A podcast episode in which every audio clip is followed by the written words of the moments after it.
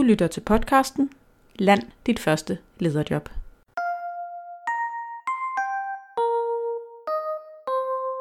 Velkommen til podcastserien Lederhjælpen.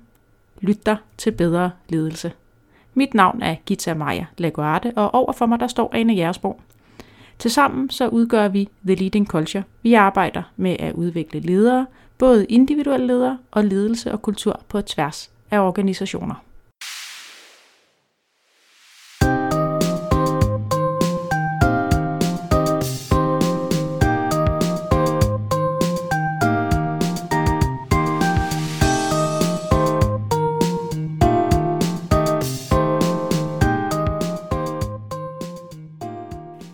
I dag tale om, hvordan du lander dit allerførste lederjob. Det er noget, som alle ledere på et eller andet tidspunkt har stået i, og hvis ikke du er leder endnu, så er du måske et sted, hvor du tænker, jeg kunne egentlig godt tænke mig at være leder, men hvordan får jeg lige gravet den finurlige ting at lande det allerførste lederjob, for jeg har jo faktisk ikke noget erfaring, jeg kan sætte på mit CV. Og øh, det er jo sådan for alle. Selv de store har været små engang. Øh, selv Lucky Luke. Og øh, Ane, du har ansat mange ledere, som øh, ikke har haft ledererfaring før. Og når du har gjort det, hvad har du så kigget på, og hvorfor har du tur at ansætte ledere, der ikke havde ledererfaring? Noget af det, der kan være udfordringen med at lande det første lederjob, det er, at man kan ikke dokumentere, at man har prøvet det før, man kan. Og man er jo meget ofte i konkurrence med nogen, som har ledererfaring. Så det er lige det der med, hvordan knækker man kurven på det. Og øh, jeg har faktisk gennem årene ansat en del, som ikke havde ledererfaring. Og det man jo gør, når man gør det, det er, at man læner sig lidt ud, fordi man ansætter jo nogen, man tror på, vil være den rigtige person til jobbet. Og noget af det, jeg har kigget på, det har været, øh, hvad har været deres motivation for at blive leder? Hvad er det, der er deres drivkraft? Hvorfor er det, de kom i tanke om, at de skal være ledere? Det har været noget med deres, øh, meget med deres menneskelige, personlige egenskaber, selvfølgelig også noget faglighed. Hvad kan de? Hvad erfaringer har de? Har de, har de været involveret i aktiviteter af en eller anden karakter, som, øh, som gør, at de alligevel har øvet sig på noget ledelse. Ikke måske i en formel lederrolle, men i andre sammenhæng, hvor de bruger nogle af de samme øh, kompetencer og egenskaber, man skal kunne som leder. Så det handler om at, at kigge lidt bredt, øh, når man skal rekruttere, men også at have lidt mod og turde læne sig ud og stole på mavefornemmelsen, at, at den person, man sidder overfor, er den rigtige. Men når man så ser på, du siger noget med nogle kompetencer som leder, og noget ja. erfaring af nogle af de ting, man sådan skal kunne som leder. Mm. Hvad er det så for nogle ting? Er det at, at, at kunne lave budget en gang om måneden, eller er det at kunne øh, tale med mennesker, eller hvor er vi henne der? Altså det at tale med mennesker, mener jeg er helt afgørende kundskab og kompetencer, man skal have i forhold til at være leder. Og jeg synes jo, det er interessant at kigge på, at mange af dem, som kommer i lederstillinger og får succes i lederstillinger, det er i virkeligheden startet meget tidligt. Øh, nogle af dem har måske siddet i elevrådet. Nogle af dem har været den, der altid stod for at arrangere julefrokosten i fodboldklubben. Nogle af dem har været dem, der rakte poten op, øh, når der skulle laves et eller andet nyt, svært projekt. Øh, det er typisk nogen, som, som ikke har været bange for at tage et ansvar, og som ikke har været bange for at sætte sig selv i spil, og det kan man gøre i rigtig mange forskellige sammenhæng. Og det er nogle af de kompetencer, som jeg synes er rigtig vigtigt at have med ind i lederrollen. Men jeg synes også det her med, at øh, selvindsigt er også en vigtig ting. Altså at, at man har øh, forståelse for, hvad er det, jeg som potentiel leder er god til, og hvad er det, jeg er udfordret på. Hvor er det, det er svært for mig, hvad er det, der falder mig nemt. Er det noget, du kan genkende, Gita? Absolut, altså, og det er jo øh, det er faktisk været omdrejningspunkt for meget af det ledertræning, jeg selv har fået igennem mit jobliv, at at man skal øge sin selvindsigt, øh, er der nogle kloge mennesker, der siger, for at blive en god leder. Øh, og i starten kan jeg huske, at jeg sådan tænkte, det var, det var noget ondt eller noget. Men, øh, men noget af det, der selvfølgelig sker, det er, at man blandt andet finder ud af, at andre mennesker arbejder ikke ligesom en selv. Øh, man arbejder forskelligt, og man også har nogle, nogle styrker og svagheder som menneske øh, i, i sin, hvad skal man sige, i sin lederstil som der gør, at man alt andet lige kommer til kort, og det kan være, at du en er bedre til nogle ting, og jeg er god til nogle andre ting, og har nogle andre svagheder. Helt sikkert. men, øhm, men under andre omstændigheder, så kan man sige, at i det øjeblik, du begynder at blive, få den selvindsigt, så begynder du også at kunne, øh, kunne sige, okay, jamen det her, det er jeg egentlig ikke særlig god til. Jeg prøver at øh, få input, eller, eller, eller få, få nogle andre mennesker med på vognen, som der kan hjælpe mig på det her, og så lægger jeg det trygt i deres hænder og blander mig faktisk meget, meget lidt i det, fordi jeg ved, at jeg ikke er den bedste til det. Mm. Øh, og ja, altså selvindsigt er jo virkelig centralt, øh, og, og selvindsigt handler jo også om at forstå, hvorfor er det, at jeg drømmer om at blive leder? Hvad er det, der er min drivkraft? Er det fordi, det er den eneste karrierevej, jeg kan få øje på? Er det fordi, øh, så kan jeg tjene nogle flere penge? Er det fordi, jeg kan få noget magt? Hvad er det for nogle øh, motivationsfaktorer, jeg selv har? Fordi de skal kunne holde på den lange bane. Og det er jo også det, som den, der skal ansætte den nye leder, øh, vil lægge vægt på, at det er nogle motivationsfaktorer, som, som øh, passer med de forventninger, der rent faktisk er til det lederjob. Så den der selvindsigt i forhold til at forstå, hvad er det, der driver mig som leder? Hvad er det, der gør, at jeg kan blive en god leder? Det er også noget af det, man skal sælge sig selv på, når det er, at, øh, at man går ud og, og leder efter sit, sit første lederjob. Så hvis, så hvis vi forestiller os en situation, hvor jeg, jeg har ikke ledererfaring, nu er jeg til jobsamtale mm. hos dig, ja. og, øhm, og du så spørger mig, øh, hvad er din motivation for at blive ja. leder? Ja. Er der så noget øh, rigtigt eller forkert svar på det? Altså, Nej. Altså hvis jeg for eksempel siger, at min motivation det er magt og penge, mm. hvad, hvad, hvad vil du så tænke? Ja, umiddelbart så vil det ikke give plus på kontoen. Men jeg vil spørge ind under og ligesom finde ud af, hvad, hvad handler det om mere? Er det vidderligt bare så firkantet sort og hvidt, at det kun er magt og penge, der gør det interessant? Så vil det nok umiddelbart diskvalificere dig i mine øjne i forhold til, til den kandidat, som, som var drevet af altså mere at skabe nogle resultater. Det er at arbejde med andre mennesker. Det er ikke at gå solo, men at kunne arbejde i bredden, øh, arbejde i teams, forstå større sammenhæng, ikke være drevet af egne personlige øh, Øh, kæpheste eller, eller øh, præferencer, men at kunne indgå i en sammenhæng. Det vil være noget af det, jeg lagde vægt på. Så det, det er selvfølgelig mit personlige syn på det. Noget andet, som også spiller en rolle, det kommer også an på, hvad det er for et type lederjob. Altså er man i, skal man ind i et lederjob, hvor man er øh, man kan sige sådan lidt arbejdende formand for teamet, fordi man selv har nogle opgaver, som er de samme, som ens medarbejdere har, så vil jeg synes, at en stærk faglig profil og noget, altså at man var drevet af noget faglighed, spillede en rolle. Hvis man skal være leder for et team på 30 mennesker, øh, så er det nogle andre kompetencer, der bliver vigtige. Så er det måske i mindre grad fagligheden, og i højere grad selve ledelsesrollen, øh, ledelseskompetencerne, der spiller en rolle. Så, så konteksten øh, er rigtig vigtig i den sammenhæng også. Jeg kan jo fortælle, at jeg kommer selv øh, fra et meget, meget teknisk øh, nørdet område i forsikring, ja. der handler om, om prisforsætning af forsikringer. Og, øh, og mine første lederjobs har alle sammen været, været, hvad skal man sige, dem har jeg fået på grund af min faglighed, ja. mere end på grund af mine lederkompetencer. Ja. Øhm, og, og det tror jeg faktisk er, for mange vil det være vejen ind til mm. første lederjob, mm. at man ligesom siger, okay, man lander det måske ikke på sin ledererfaring, for den har man ikke, men mm. man lander det på nogle, nogle tekniske kompetencer eller ja. faglige ja. kompetencer. Det gælder nok mest, hvis man er inden for et et, hvad skal man sige, et nicheområde, et fagområde, hvor at, at, at det er vigtigt at have en høj faglighed. Øhm, øh, modsat for eksempel, det ved jeg ikke, som du siger, hvis du er medarbejder for 30 mennesker, så kan det være, at det er nogle lidt andre ting, det mm. handler om, fordi så er personaleledelsen måske en større del af selve Det vil arbejdet. det være, ja. Så.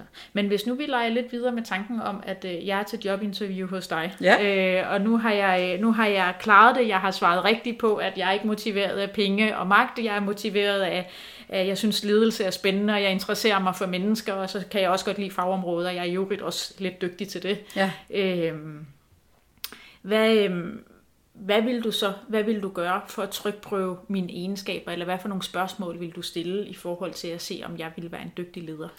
Jeg kunne stille dig nogle konkrete spørgsmål om, hvordan du ville gribe en eller anden situation an. Nu er det lige før, det her udvikler sig til et jobinterview. Ja. øh, men, men, men for eksempel give dig, enten give dig en opgave, altså det har jeg brugt nogle gange, øh, og stille en konkret opgave. Det kan enten være i samtalen, eller det kan være en, man skal forberede til, til en samtale mere.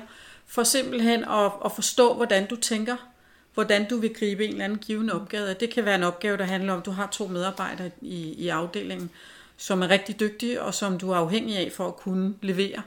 Øh, men de kan bare ikke tåle synet af hinanden, de kan ikke finde ud af at samarbejde. Hvordan vil du gribe det an? Mm. Så det er en relativt meget enkel opgave, meget realistisk opgave. Og så handler det jo ikke om, at der er en rigtig løsning på det, men det handler om, at jeg vil lytte til, hvordan du tænker i forhold til at løse sådan en opgave. Fordi det er jo noget af det, man skal kunne som leder, det er at kunne håndtere sådan en situation. Men også, altså jeg tænker også, det er et spørgsmål, der er der er nemt for, for måske dig og mig at svare på, fordi mm. vi har øh, alligevel nogle års ledererfaring på banen. Ja. Øh, men hvis man sidder og ikke har været i en decideret Ja. personallederrolle, så, Ja. så tror jeg, så kunne man hurtigt godt sådan falde lidt hen i øh, bø, det, det ved jeg så om ikke lige, og så komme Nej. med et eller andet bagl der. Ja. Altså, så det kan man jo sige, det er i hvert fald en ting, man måske Ja. lige skal indstille sig lidt på at sige, okay, det kan være, at jeg til en jobsamtale, hvis jeg søger et lederjob, får nogle, nogle Ja. ja. situationsbestemte spørgsmål, Ja. som jeg så skal kunne sige et eller andet fornuftigt til. Ja. Og der tror jeg, det er vigtigt, at øh, når du sidder i den situation, ikke at prøve at regne ud, hvad der er det rigtige at sige, men sige det, du rent faktisk mener. Men det er jo en god idé, og at man skal tænke nogle tanker om det på forhånd. Altså det her med at prøve at sætte sig ind i lederrollen, sætte sig om på den anden side af bordet og sige, hvordan tænker man som leder? Øh, så, så i den situation ville det ikke være diskvalificerende, øh, hvis ikke du sagde præcis det, som var måden, jeg ville løse det på. Men mere det her med, at jeg vil forstå, hvordan du tænker. Og have forståelse for, at selvfølgelig vil du ikke vide det, men, men hvordan vil du gribe det an? Mm. Fordi det siger noget om, hvordan du tænker. Det handler noget om, hvordan du er sammen med andre mennesker, hvordan du håndterer konflikter for eksempel. Noget af det, som, øh, som jeg er blevet spurgt om i forskellige lederinterview, det har været, hvad er din lederstil? Ja, Og det synes jeg, det er jo sådan lidt... Det er et svært spørgsmål, mm. selv, selv for en erfaren leder, fordi Ja. det bliver hurtigt sådan lidt klichéagtigt. Ikke? Hvad, Ja. Altså, der er ikke nogen, der siger, at jeg er en uh, hierarkisk, diktatorisk leder, øh, som der godt kan lide, at folk øh, hopper, når jeg siger hop. Mm. Øh, selvom at man måske godt øh, kunne drømme om det en gang imellem.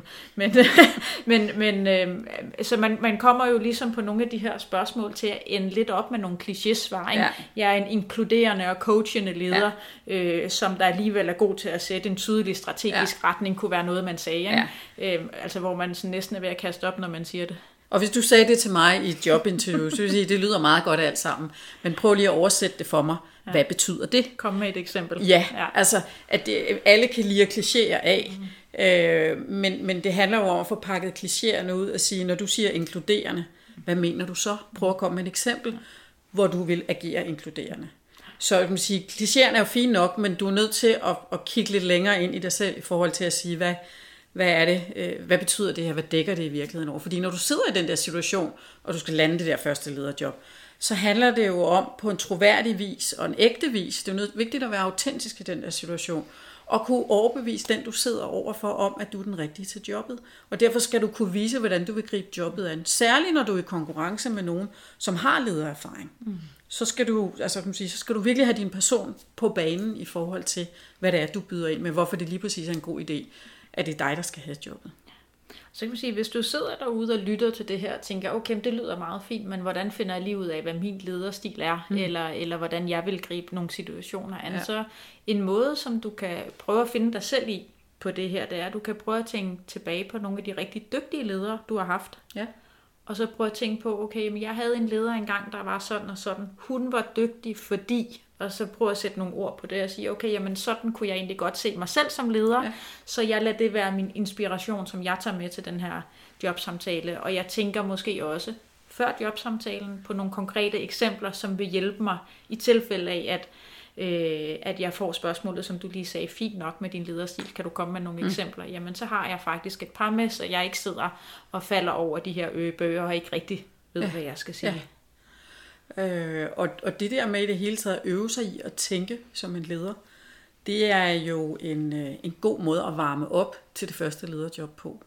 At man faktisk, øh, eller du faktisk begynder at, at overveje, når du, når du sidder over for din leder, eller er i en eller anden sammenhæng, lige prøver at sige, hvis jeg gik om på den anden side af bordet, det var mig, der var lederen her, hvordan vil jeg så gribe den her situation an?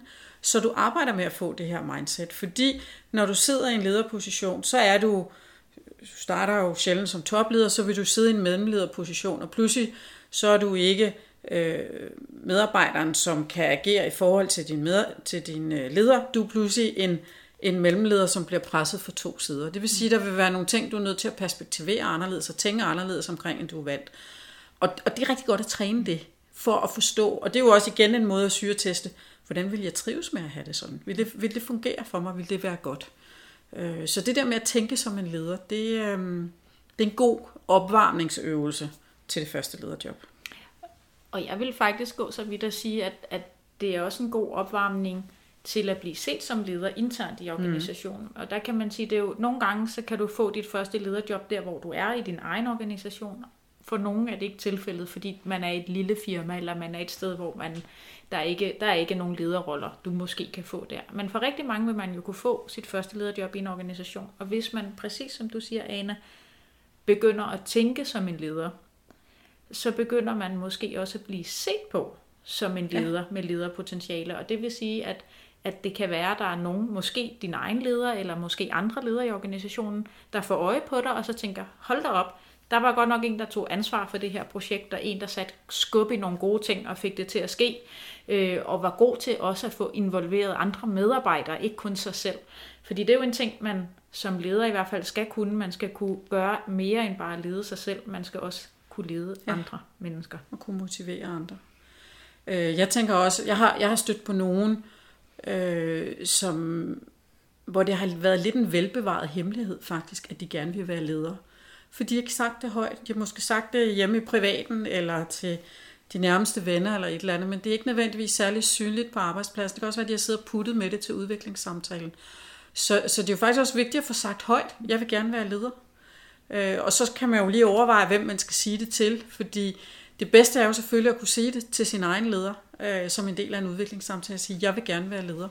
Det er ikke alle, der har en leder, der kan håndtere det, fordi nogle ledere vil faktisk, der kan man risikere, at de oplever det som en trussel. Øh, men jeg tror, at flere og flere ledere, de forstår godt betydningen af at have medarbejdere, som har lederambitioner. Man skal ikke være bleg for, at lederen kan tænke, åh oh, nej, så, så skal jeg finde en ny til at erstatte dig, hvis du kommer videre i et lederjob, og det kan give nogle issues også. Men lad være med at lade det være det, der holder dig tilbage. Du er nødt til at, at udtrykke tydeligt, at du gerne vil være leder. Jeg oplevede faktisk på et tidspunkt i en organisation, jeg var i, hvor vi kørte nogle, øh, nogle, øh, nogle møder, øh, hvor vi inviterede en masse yngre kvinder ind, fordi vi ville gerne have nogle flere kvindelige ledere i organisationen. Og der havde jeg fornøjelse af at facilitere sådan et, et, et bord, hvor... Øh, med otte øh, yngre kvinder, øh, og vi havde sådan en præsentationsrunde, og øh, den sidste, i, hvor præsentationsrunden handlede lidt om at fortælle lidt om sig selv, og hvad man godt kunne tænke sig osv. Den sidste i runden, hun kiggede så på mig, og så sagde hun, jeg vil gerne have dit job. Og jeg sad i direktørjob på det tidspunkt. Og så blev hun helt rød i hovedet og sagde, ej, ej, det, det kan jeg måske ikke tillade mig at sige. Og jeg roste hende faktisk, fordi jeg synes, det er jo lige præcis det, vi har brug for. Vi har brug for nogen, der udtrykker deres ambitioner. Øh, og man skal ikke være bange for i en organisation, at der er, er der nogen, der gerne vil det. Så er du inde på det her, Gita, om skal man blive leder i den organisation, man er i, eller skal man søge et andet sted hen? Der er fordele og ulemper ved begge dele. En af fordelene kan være, at det er tydeligt måske at vise, hvad det er for nogle ting, der kvalificerer en til et lederjob, der hvor man er. Øh, omvendt så kan man også være i en situation, hvor man er lidt fastlåst i øh, en bestemt rolle som noget andet end leder og så får man faktisk ikke chancen, og der kan det være en fordel at, at søge et andet sted hen. Det, det synes jeg. Jeg har set øh, nogle eksempler på nogen, der på en eller anden måde har siddet i nogle stillinger, ligesom har fået et ry for, at det ikke er en ledertype. Mm. Og, og, og, og det er jo bunduretfærdigt for dem, der sidder der, specielt hvis det er nogen, der har ambitioner og motivation og kompetencer til at blive ledere. Ja. Øhm, og der tror jeg, der skal man også passe på ikke at ikke at lade sig fastlåse af, hvordan andre ser en. Man skal selvfølgelig være realistisk omkring, vil man fungere som mm. leder, mm. men, men, øh, men det at blive fastlåst i en stilling eller få et bestemt ry i en organisation, det er også noget, som kan, det kan låse dig fast. Mm. Og det kan være enormt svært at slippe af med, hvis først du har fået stempel som et eller andet. Ja. Øhm, og det tænker jeg, det er, det er godt nok synd, hvis resten af ens liv skal være begrænset af sådan en omstændighed. Ja. Jo, man kan være i en situation, hvor man har søgt de første fem lederjob internt og ikke mm. fået nogen af dem. Mm. Altså så er det også værd lige at overveje at sige, så er det måske et andet sted, jeg skal søge det der lederjob, eller også skal jeg søge noget feedback øh, på, hvorfor er det, jeg ikke får de her jobs, for at få noget selvindsigt øh, i den sammenhæng også. Man kan også være i en anden situation, hvor man sidder og har søgt nul lederjobs, ja. og tænker, hvorfor får jeg ikke det lederjob? Ja, det er ret god pointe.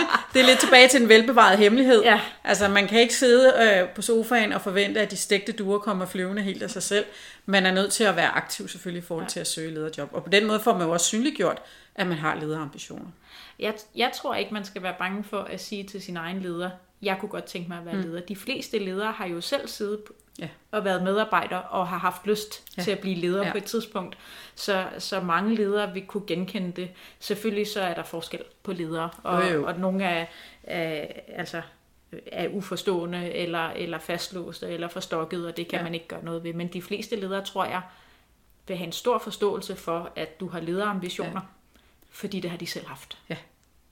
Og der, er- altså, det giver også dem mere street cred at hjælpe dig til dit første lederjob, end panikagtigt at forsøge at holde fast på dig, hvis du gerne vil være leder. Men hvad med nogle af de faldgrupper, der kan være i forhold til at øh, lande et lederjob? Øhm, altså det hænger jo lidt sammen med det her med at tænke som en leder. Og hvis man ikke får øvet sig på at tænke som en leder, så kan man godt forfalde til for eksempel at være super god til at spotte problemer, og komme og læse de her problemer op på lederens spor og sige, der er de her problemer, og se hvad jeg har fundet her og sådan noget. Så, så der er det vigtigt at koble den der på at sige, i stedet for at komme og præsentere problemer, så kommer og præsentere løsninger.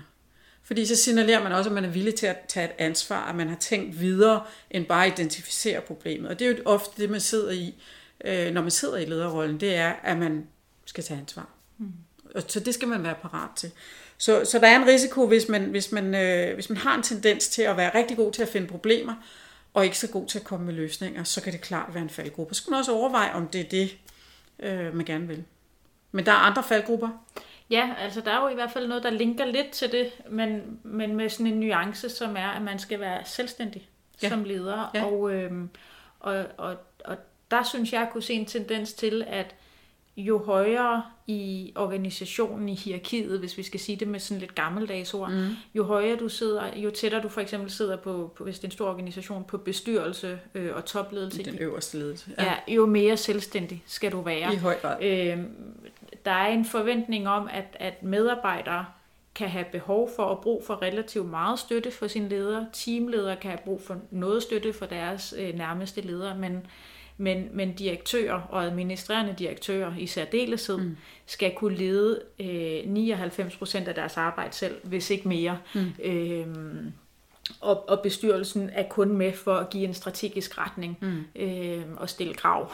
Ja. Øh, så på den måde kan man sige, hvis, hvis, hvis du sidder og tænker, jeg kunne egentlig godt tænke mig at lave rykket fra medarbejder til leder, så skal du også være indstillet på, at du bliver holdt mindre i hånden. Mm. Øhm, og, og der kan du allerede i din medarbejder, i din nuværende rolle, begynde at arbejde mere selvstændigt. Altså som, ja. som du siger, Ane, tænke som en leder, men også begynde at arbejde mere selvstændigt og sige, jeg prøver at gøre mig lidt uafhængig fra min leder, øh, måske søge sparring andre steder i organisationen, øh, og så prøver jeg at, at, at, øh, at klare nogle problemer selv, komme med løsninger øh, og tage Også- mere også- ejerskab. At byde ind på opgaver, der kræver en eller anden grad af ledelse eller koordinering, øh, er også en god måde at øve sig på. Øh, noget af det, der også er vigtigt at forstå, det er, at når man tager skridtet fra at være medarbejder til at være leder, så bliver man lidt alene. Fordi på det tidspunkt, hvor man var en del af en gruppe ligestillede kollegaer, så er man ligesom one of the guys. Øhm, og, man, og man kan være sammen om en masse ting, også måske de mere sociale ting og sådan noget. Men det øjeblik, man tager skridtet og bliver leder, så får man pludselig noget magt over nogle andre mennesker. Og det betyder også, at man, bliver, man synes måske ikke selv, man er anderledes, men man bliver set på anderledes af sine omgivelser. Og den er særligt udtalt der, hvor man bliver leder for dem, man tidligere var medarbejder eller kollega med.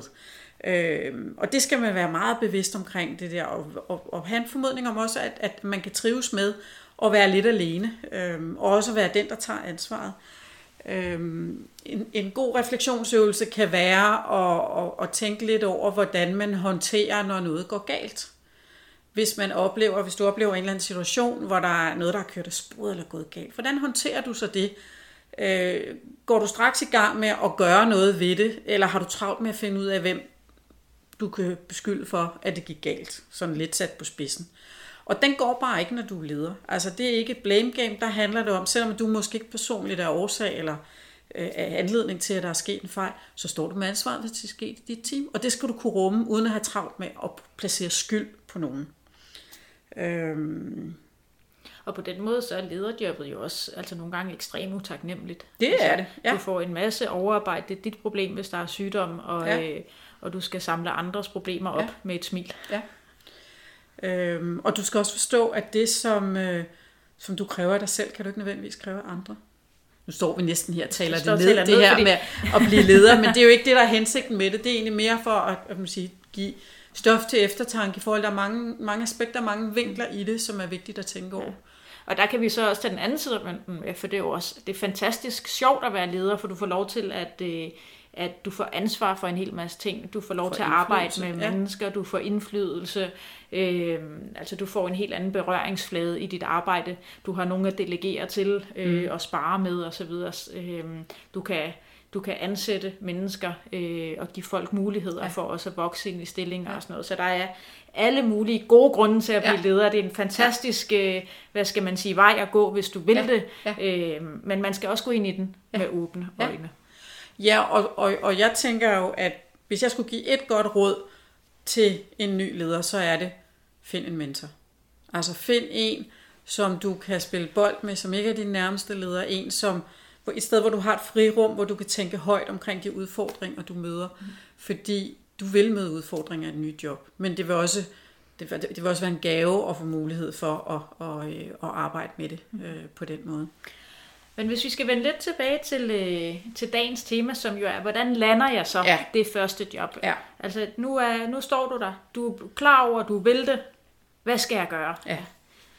Og der tænker jeg, altså, først og fremmest, hvis der er en jobåbning, altså et lederjob, så skal du søge Søg det. jobbet. Ja, søg det. Og det virker måske åndssvagt at sige, men der sidder helt sikkert nogen og lytter med, der ja. Tænker, uh, er jeg dygtig nok ja. Til at søge det job? Er det dem, der sidder i afdelingen, er måske dygtigere end mig? Ja. Det er da ligegyldigt. Ja. Det vigtigste er ikke, at du er den dygtigste. Du skal være dygtig, det er klart. Ja. Men du skal være øh, dygtig til dit fag, men endnu bedre til at lede. Og hvis du tror på, at du er det, så skal du prøve ja. af. Og selvom du så ikke får jobbet, så bed om at få feedback. Bed om at spørge, hvad, hvad, hvad, hvad mangler jeg for at kunne kvalificere til det her job? Fordi selvom du ikke får jobbet, så lærer du noget af det. Og det betyder, at næste gang du søger jobbet, så er det måske det, du får. Så synes jeg også en, en anden ting, som der kan være vigtig øh, at gøre, hvis man gerne vil lande det første lederjob, det er, at øh, som vi talte om, at få noget erfaring, Mm. ledererfaring, indirekte ledelse, projektledelse, frivillig arbejde, eller bare det, du tager ansvar. Hvad skal man sige, hvis du styrer et stort projekt på arbejdet, måske endda uformelt, mm. men at du har en masse stakeholders, hvor du koordinerer arbejde imellem dem, jamen det er en type ledelse. Det kan du allerede bruge i dag til at skrive på dit CV. Øh, du skal i hvert fald samle, hvad skal man sige, samle nogle ting sammen, som der vil hjælpe dig i din jobsamtale, når du når dertil, så du kan sige, jamen jeg har faktisk lavet de her ting. Der lavede jeg noget godt nok indirekte ledelse, men jeg synes, det var sjovt og en fornøjelse, fordi jeg gjorde de og de ting, og det gik rigtig godt. Så, så giver du en tryghed til den rekrutterende leder om, at, at du ikke helt et wildcard. Du har mm. faktisk gjort nogle tanker om ledelse, du har eksperimenteret lidt, øh, og, og du har noget ballast i forhold til at træde ind i en lederrolle, som der gør, at vi tror på dig som leder. Ja, du opnår faktisk to ting ved at gøre det. Du opnår dels, at du får øvet dig på noget af det, du skal bruge i dit lederjob, men du opnår også at få noget, som du kan synliggøre. Så, så du slår lidt to fluer med et smæk. Øh, og der er masser af ting, man kan, man kan tage fat i.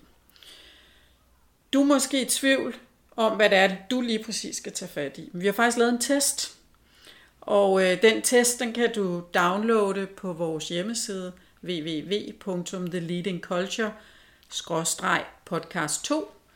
Og øh, den test, den øh, kan, kan give dig en idé om, hvor langt er du fra at være klar til dit første lederjob. Så ind og hen testen, hvis du er nysgerrig. Ja. Øh, og hvis du er helt sikker på, at du skal bare være leder, så er det bare med at komme i gang. Ja. Spring ud i det. Så det var sådan mere eller mindre det, vi havde for i dag. Ja. Vi skal til at runde af. Vi har talt om øh, lidt om motivation. Hvorfor vil man gerne være leder? Vi har talt lidt om jobsamtalen. Hvad for nogle spørgsmål får man, når man ender til en øh, jobsamtale til en lederstilling? Og hvad kan man gøre for at forberede sig til det, og, øh, og putte nogle ting i rygsækken, sådan så at øh, man har bedst mulig chance for at lande jobbet, når man sidder der. Øh, så med det, der vil vi sige tak for i dag. Og held og lykke.